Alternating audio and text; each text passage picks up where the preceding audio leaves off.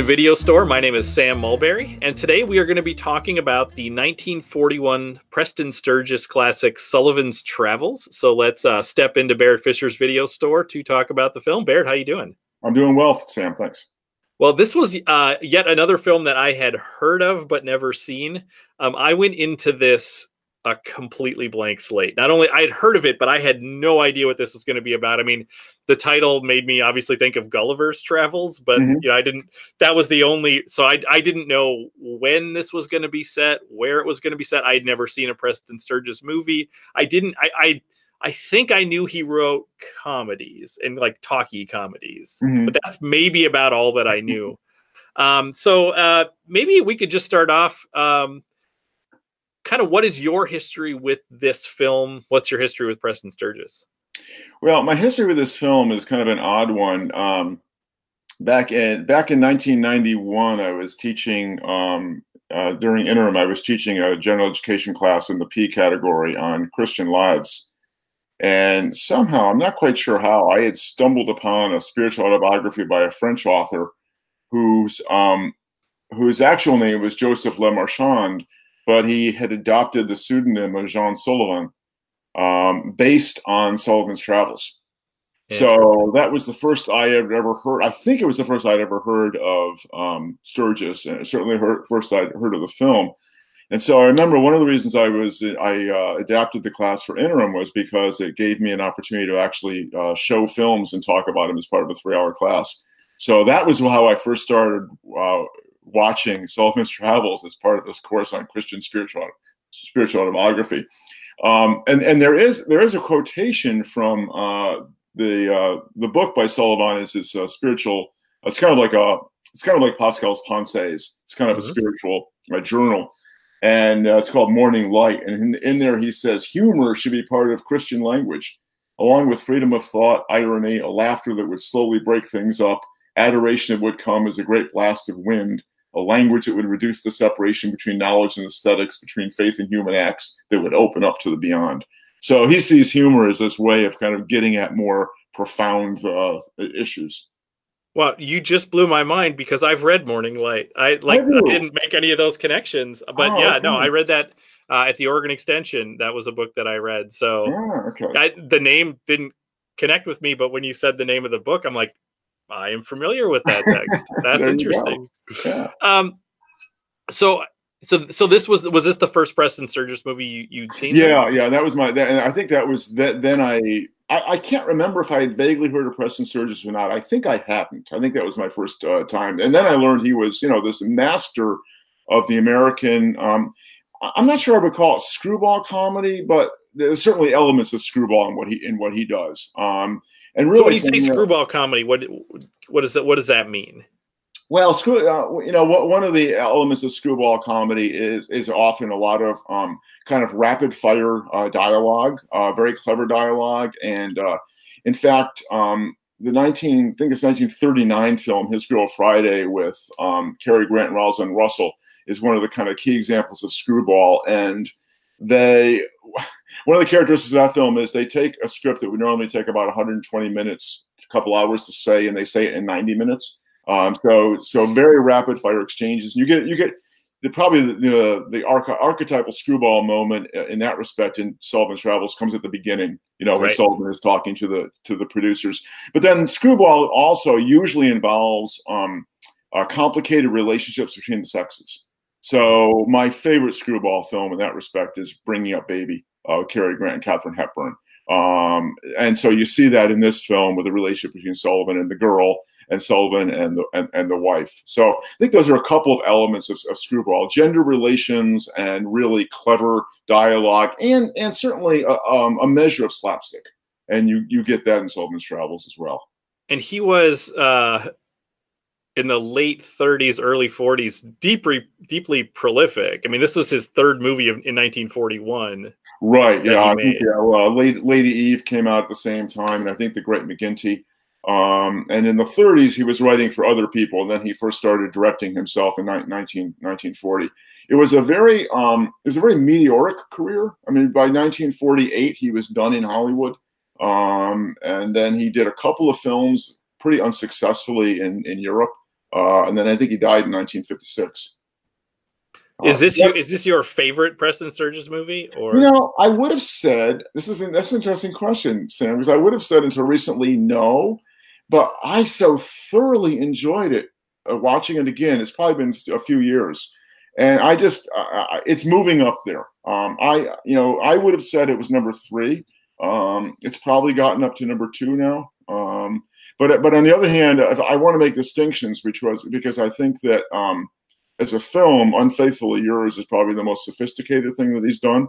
Um, and as a comedy, I think Palm Beach Story is the funniest thing he's done. Um, but Sullivan's Travels is some ways the most interesting thing he's done. So to me, those are the top three. If you're going to do Sturges, those are the top three films to watch. And it's interesting in in uh, 1997 when AFI put out its 100 American movies list, there was no Preston Sturges on it. And then in 2007, this was I think number 61 or 65. It was in the 60s. Um, and maybe you don't know an answer to this, but what happened in that intervening time where this movie got on the like like rose to that level? Because there's not a lot of movies that that shift. I mean, they shift places, but there's not a, a, ton of movies that that show up in the second list that are you know older movies. Well, I, I would say in general, um, and you look at those lists. It's, in general, it's hard for comedies to uh, to rank high. I mean, comedies tend to be underrepresented on lists like that. Um, well, one theory I, I, I don't actually know, but that won't keep me from speculating. One theory I would have, one theory I would have is that uh, you know since that time the Coen Brothers uh, rose to prominence and and uh, and the Coen brothers owe a great debt to um, to Sturges. And I also think that the Sturges style, which you see in Coen brothers, you see in um, to a certain extent in uh, Tarantino, um, uh, in, in the fact that those are they they all produce really incredibly well written films. Uh, and I think that that's that's one of the Sturges uh, legacies. Um, so do you remember your uh, so so the, the movie opens with a with a dedication page mm. um, which doesn't always happen in movies um, right. and and it's i'm such a uh, I fall into these traps all the time because i remember when the movie started reading that and thinking that's a really interesting thing to say at the beginning and then i totally forgot about it and then i got to the end of the movie and was like oh he kind of told us this at the beginning. that's right he did. Yeah yeah. Oh. Um, one of the so so um you had mentioned last week when you recommended this that there was going to be a reason you wanted me to see this in particular and so i kept watching i mean it comes out pretty quick but but as it started i'm like i wonder what the thing is. So the first thing that i noticed um, which is not the thing you were you were talking about um, is that the movie opens with another film mm-hmm. right uh, the end of another film and then we cut to realizing that they're watching this in this dark, smoky screening room. Mm-hmm. Um, which is interesting because that is also the way another movie from 1941 opens, which Indeed. is Citizen Kane. Yeah. Yes. And yes. you know, and that was the first thing I realized. And I only know that because in I think 2011 or 12, uh, for a retirement video, I actually shot a parody of that Citizen Kane yeah. scene. So I saw this and I was like, oh wow, this is how weird is it? I mean, and obviously you know those films are being made at the same time but like how weird is it that two movies in that year have that same open you know mm-hmm. in a mm-hmm. really you know it's very different but like but uh, i found that very interesting and then it then as they walk out of that room i felt like i mean I, th- that's where i realized that uh, not only the direct coen brothers connection but i also realized like oh i can tell the coen brothers must love Preston Sturges. you know, because it reminds me of things like the Hudsucker Proxy mm-hmm, uh, in terms mm-hmm. of the the way that that dialogue is written in there. Yeah, exactly. Yeah. And then my my mind exploded when they started to talk about "Oh Brother, Where Art Thou?" That's the movie he wanted to make. yes, exactly, exactly. Well, that's uh, you know the, the Coen Brothers have said that uh, their film is the film that Sullivan would have made which is really interesting to think yeah. about. Yeah, yeah, yeah. absolutely. Um, so, in your mind, is is this a a movie that is uh, a, me- a message movie, like a movie that has like this big point it wants to make, or is it a movie critiquing movies that have a big point it wants to make, or is it? I mean, whenever Yeah. you ask an either or, it's both. But Yeah, that's what I found really interesting. Yeah, I think that's what's clever about the movie. Exactly that it, that it, that it is indeed both. There's there's lots of um, there- there's lots of wonderful dialogue about how awful it is to make a movie with a lesson. So you know one of the, one of the exchanges between um, Sullivan and the producers is he's, he says it teaches a moral lesson. It has social significance, and the producer says it gives me the creeps. Uh, and then the girl at one point says there's nothing like a nothing like a deep dish movie to drive you out in the open, right? So yeah, so there's lots of critiques of movies with messages, but at the same time, this movie obviously does have a message. In fact, the movie ends with an explicit message, right? I mean, the final line of the film tells you this is what the movie is. is this is the point of this movie. Um, so yeah, So I, I have to to say one of the things that I listened to after I watched the movie. Um, there's a great uh, podcast series called Unspooled, um, where uh, Amy Nicholson, who's a, a film critic, and Paul Scheer, who's a comedian, are started a couple years ago. They're sort of watching their way through the 2007 AFI list. So each Mm. week they take one of these films and they spend about an hour or two um, digging into it. Um, so I listened to that because I, I like those too, and and I'm like, well, here's a chance to like hear some other people talk about this. Um, and one of the points that that they made was that so this movie comes out in 1940, or excuse me, 1941. In 1940, uh, the you you know who won Best Director in 1940?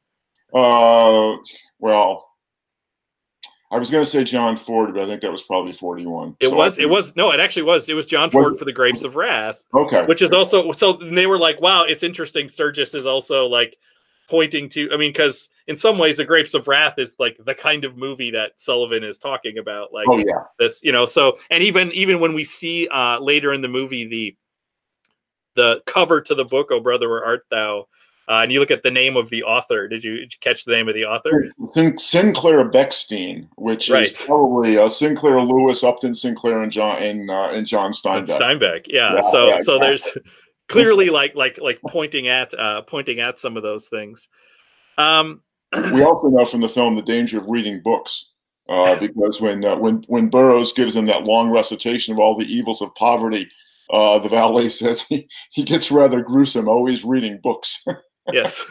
Well, actually, I actually found the two, uh, the the valet and the butler. I don't know exactly what their jobs are, but like that was also an interesting moment. You know, where he is sort of trying on the the costume that he's gonna that he's gonna be wearing, and what I found interesting is from the jump, the project is undercut by and, and like undercut in the the way that you're going to get to at the end of the movie, or that Sullivan's going to get to at the end of the movie.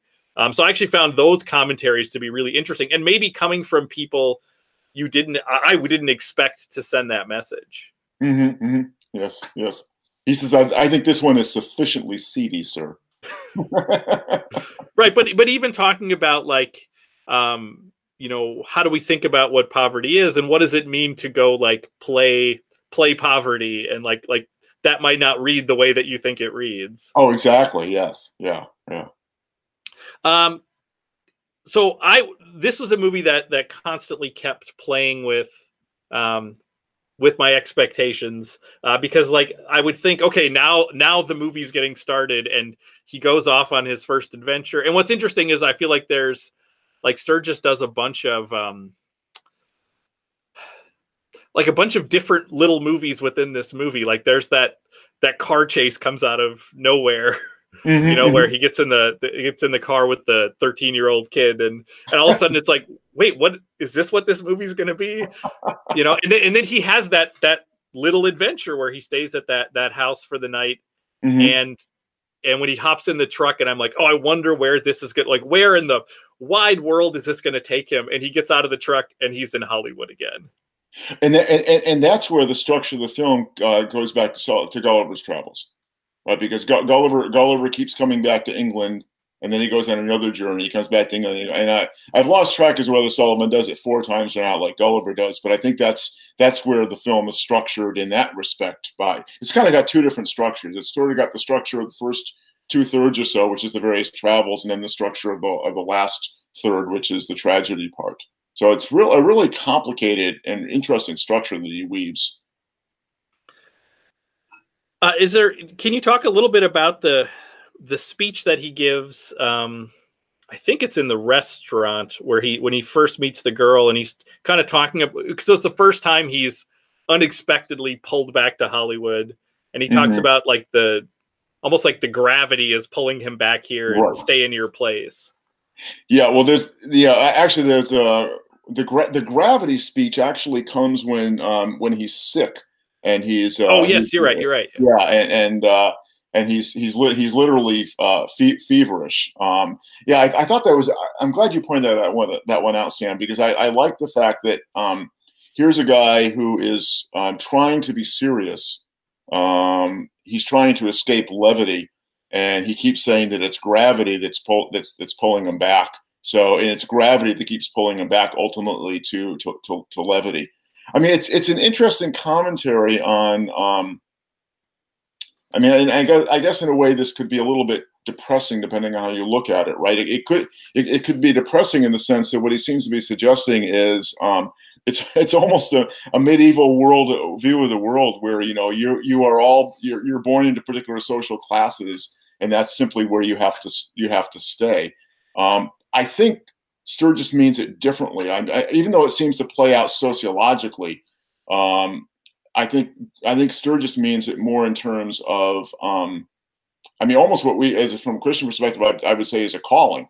Um, I mean, like it or not, John L. Sullivan, which is an interesting name, of course. Like it or not, John John L. Sullivan is skilled at making funny funny films, um, and that's that's his his gift. And what he needs to do is come to grips with the fact that that's what he's been gifted to do, and that's in fact what he should do.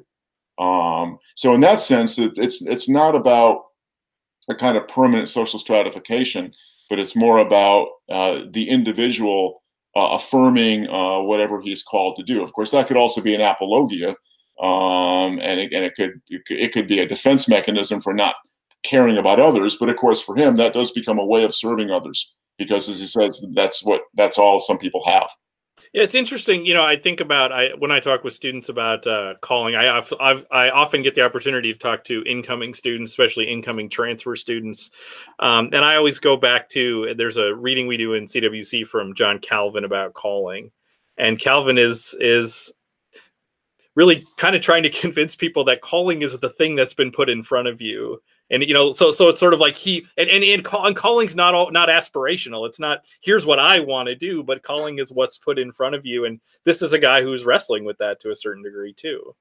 Right. And uh, right. And and and feeling um you know almost feeling guilty about being good at what he's good at what he, what he's good at because it doesn't it doesn't have any kind of significance. And i think i think everybody you know, everybody kind of, I think we all sort of struggle with this is, you know, is what I'm doing actually of any significance? Does, does it, does it, re- does it really matter? Um, and I don't think, again, it's intended as, I don't think that Sturges intends this as a, as a large social commentary. I don't, you know, I, I don't think, I don't think he's saying we shouldn't be concerned about prison reform or we shouldn't be concerned about people who are, uh, who are destitute. But what he's saying is, if you're John L. Sullivan, the way that you deal with that is not by making films that highlight the problems because people who have the problems already know they have the problems. Which is that's, what the, the, butler and valet are saying. That's the point. You don't need to point this out to them.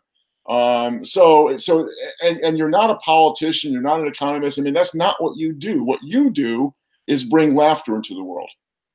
And so that's that's what you need to keep doing because that's what and, you. And what's interesting is, and I'm going back to unspool the the conversation they had was they talk about how there are three moments in this film where you watch Sullivan watching movies. Mm. So the first one, he's in this screening room. He's totally apart from the audience, so he can have this idea of here's what a movie's supposed to be. Here's what, how people should react to it. The second time is when he's you know, on his first adventure, and he he kind of hates the people in there. It's all about like how they're not paying attention and how they're noisy and and and I mean there's a baby crying, there's a kid blowing out a whistle, there's all this loud eating and and and it's like he has contempt for the audience almost watching and, that film. And they're watching tear jerkers. If, mm-hmm. you, if you look at the titles and when he comes out, I mean they're, they're three really serious films. The right, and then yeah. and then at the and then towards the end at the the labor camp, they have this uh, really interesting uh, film experience. Can you talk a little bit about uh, both the build up to that. I mean, so so that scene doesn't just start with they come in and watch a movie. I mean, it's there's a particular setting, a particular group of hosts in that film, which are very interesting. Yeah, I, I, I think that scene is interesting from at least um, at least a couple, even maybe three different perspectives. One is I think it's a it's a very interesting contrast to the earlier scene when he and a bunch of the other uh, homeless people are in the uh, chapel service at the at the uh, rescue mission. And it's interesting that there's no dialogue in that in that in that scene but it's about um, seven minutes of silent film. Silent silent exactly. But um you get the sense just based on the actions of the preacher that they are getting some fire and brimstone.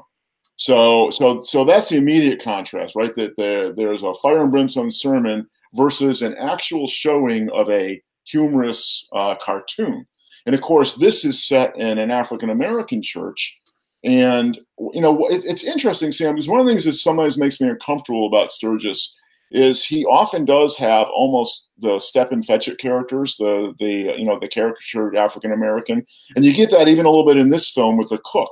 I thought um, of the exact um, same thing. But, yeah, but then you get this really interesting scene where um, the the the black church is treated with almost almost too much. I mean, I mean almost a ridiculous amount of respect and solemnity.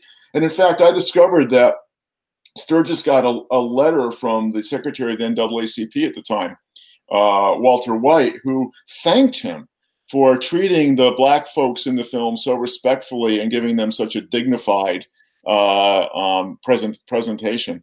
Uh, so it's interesting that perspective. And then um, the the cartoon they're watching is a uh, called Playful Pluto, from 1934. But what's interesting about that is Sturges evidently wanted to show a Charlie Chaplin short, um, but Chaplin wouldn't give permission. So well, what's, what's funny about that is in watching this with 21st century eyes, when I saw like the Disney logo come up, I was like, my without thinking was like, man, how did they get the rights to this? and it's like, well, because it's it's 1941, and maybe that wasn't as hard. No, you know, I was blown hard. away. Like, wow, how did they? How did they get? You know, because now that would be a much more complicated thing, perhaps too. And I'm sure, and I'm sure that Disney was happy for the exposure because uh, Disney didn't have quite the prominence of Sturges at that point. So right, so it's yeah. funny that that actually was chosen because of a rights issue because Charlie yeah. Chaplin wouldn't give the right. So that was that that was that was really interesting. Um, so another shock to me was how much happens in this movie. So it's an hour and a half. It's 90 minutes long and I, I watched this during the day between meetings and i had just enough time to get the movie in and i was so i was watching it and i wasn't paying attention to the time and when he gets um, attacked and and pulled into the train car and then he gets out of the you know when he gets out of the train and and you know uh, has a concussion doesn't know what's happening and sort of violently attacks this guy and then he goes to court i was thinking how how much time is left in this movie. And I checked and there was like 25 minutes left and it's like the movie entirely changes and all of a sudden we're in like this cool hand Luke style like yeah, camp. How do we have time for this? so that was that was kind of thrilling because I, I was like I don't think this is going to be a movie that has this dark of an ending where he just remains in this camp and um but I was also like I don't I don't see how he gets out. That, that's funny you should say that because I, I it's been enough years since I had uh, watched it that I I couldn't remember how he got out. I was like, how, how does he get out of this? I can't I can't quite remember. But but even the way he gets out is is is great. It's it's a it's a wonderful twist uh, when he figures that out. But you know, one of the things you're saying is I, I think that that again the characteristic of Screwball is um, even though the film isn't a Screwball pace all the way through, you still you, you cram a lot in uh, with with Screwball. So it feels like more more than you got. So that also leads to, uh, and maybe I don't know if this in, is 21st century eyes or how this played in the 1940s, but a pretty complicated view of the justice system and of privilege that he can be like, oh, film directors don't get sent to places like this, and yeah, and it's just like like there was no. It seemed like once they identified who he was, the other attack he had on the the railway bull was was insignificant at that point. Mm-hmm. Yeah, you, you, actually, I thought about that too. Ex- exactly. Yeah. So he may not have killed John L. Sullivan, but he, he did attack the railroad goal. Um, it's like we just kind of gloss over, we just kind of gloss over that. Yeah. Right. I, I did yeah. love the, and I don't know. I presume is this if this was real or not. I don't know. But the the rules of riding the rails that the the real crime was setting foot in the actual rail yard. Like once you were outside yeah. of it, it seemed like they were fine as long as you got off before yeah, it got yeah, there. It was just, yeah, it was the, the trespassing was, was the issue. Yeah, yeah, yeah, and that's so like that. I'm so I, I also find it interesting how they how they learned about that. Like the the the butler and valet calling about the calling the freight yard and trying to like learn the rules of how to do this was very interesting. That's right. Yeah. Different different method uh, got gets the results. So uh, this has obvious uh, Coen brothers uh, ties.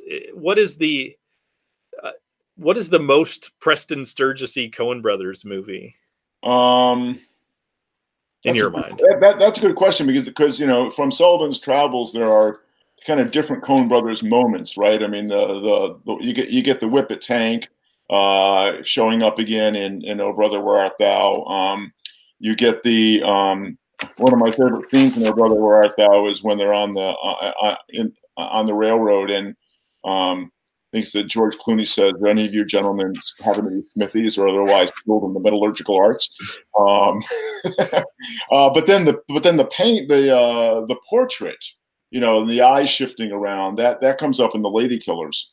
Um, oh, okay. As I as I recall, and there may be a few other direct, maybe a few others, but um, I love that they that he went back to that joke a third time because the first time that the second time you saw the picture in my head, I was like, did I misremember what that picture looked like? And then when it does it the third time, it's like, oh no, no, that's a joke. Yeah, like, exactly. and it's actually a picture of one of the producers. Right. Um, Another story that I loved about this movie was um, the the star of the film, uh, McCrea. Um, that uh, that uh, Sturges wrote the part for Joel McCrea, and yeah. McCrea's comment was, "Well, nobody writes parts for me. They write parts for Gary Cooper, and when he won't take them, then I do them." but the idea that like Sturges was like, "This is the person that I want," and and that that then fostered a relationship between them where he said like I would work for nothing for this guy. Yeah, McCrea was also he's also one, absolutely wonderful in Palm Beach Story, and then he's uh he, he's also in um uh, uh, one of the Sturges films I've never seen about the dentist that discovers the use of like laughing gas. I think it's called hmm. The Great Discovery. I've actually never seen that one. So uh, before we we move on, are there other things about this movie that uh, that you wanna want to talk about? Well, I just, I, I um, well, w- one of my favorite pieces of dialogue at the beginning of the film is um, when uh, Sullivan is trying to convince them that they uh, that, that he should make the, a serious film. Uh, and they're they're talking about the ending of the film they just watched for the symbolism of labor versus versus uh, management. And he says it was held over five weeks in Pittsburgh. What do they know in Pittsburgh? They know what they like. If they knew what they like, they wouldn't live in Pittsburgh. Um, the, other, the other thing that's interesting is that um, just as um, Sturges' career was meteoric and short and, and uh, brilliant, but short. So too is Veronica Lake's. Mm-hmm. Um, this is a this is one of Veronica Lake's earlier uh, earliest films. She was only 19 at the time. Um, she was also pregnant at the time as well, um, so they had to kind of work around that. Sturges was furious when he found out she, when she showed up on the set pregnant. Um, she was evidently not a fun actress to work with. Um, McCrea said he would he, he, would never work with her again. Um, and then probably due to alcoholism and other issues, she sort of uh, descended into obscurity, tried to come back, never quite made it. Um, she was also quite famous for that that peekaboo hairstyle um, that she had has at the beginning of the film. But then, famously during World War II, she cut it uh, short because she was uh, considered a, role, a fashion model, and it was dangerous for women working factories to have their hair long like that. So Veronica Lake uh, trimmed her hair, and so yeah, they made like newsreels about about yeah, that of her talking yeah, about and, it. Yeah, yeah, and some people say that was sort of the beginning of the end of her popularity because because the way she changed her look. So the the other thing I found interesting is there's the, there's a scene where she and Sturges are, are Sullivan are standing together uh, against the sunset, and he puts his arm around her, and I'm looking at the height differential. so she was 4'11 and he was 6'2. Um, but McCrea, after 1946, made exclusively westerns. Uh, and that and that that really became his reputation. Uh, was a was a, a, a, western. He owned ranches. He really was a rancher, uh, and he also was quite wealthy due to good investments. But great guy, married to the same wife for fifty seven years. And I will say, like that was one of the things I loved is, and this is true for me with a lot of older films. I mean, there can be people who are big stars, and I'm not super familiar with them, but it was it was fun to watch this, and like I had no previous relationship with people in this movie. Like it just it just sort of existed and and you could have told me these people went on to be huge stars or this was the only thing they ever did and like and, and so I, I I, I sort of I really like that feeling. I like watching films where I don't where I don't have too much uh, baggage or relationship with the people. So this that made this watching very fun too. It, it's also fun to discover people who were that you knew, at least that I knew growing up through TV, that were actually filmed. Oh, sure. So, for example, um, William Demarest, who is in about almost every Sturges film. Uh, he shows up later in My Three Sons as Uncle Charlie, you know, that 1950s sitcom. Oh, interesting. Uh, and of course, the other interesting connection to My Three Sons is Fred MacMurray, who plays pretty much evil characters throughout the 1940s, including the, uh, the, the, the protagonist in Double Indemnity. You know, he shows up as such a nice guy in My Three Sons. So it's, right. it's funny to see how many of those 40 stars transferred into six, 50s and 60s sitcoms. Sure, sure shout out to things like Once Upon a Time in Hollywood, which is sort exactly, of about about exactly. some of those things. Playing with, yeah. Right. Uh, so, what is our what's our next film? Oh, it's so terribly obvious, Sam. I we, tell what it was, we, but I'm still we, excited. We now have to watch Oh Brother, Where Art Thou? Um, Absolutely. Which I have not seen in a number of years, and probably is is right near the top of my favorite Coen Brothers films. And so we will watch it as the uh, unofficial sequel uh, to Sullivan's Travels. Fantastic! I can't wait.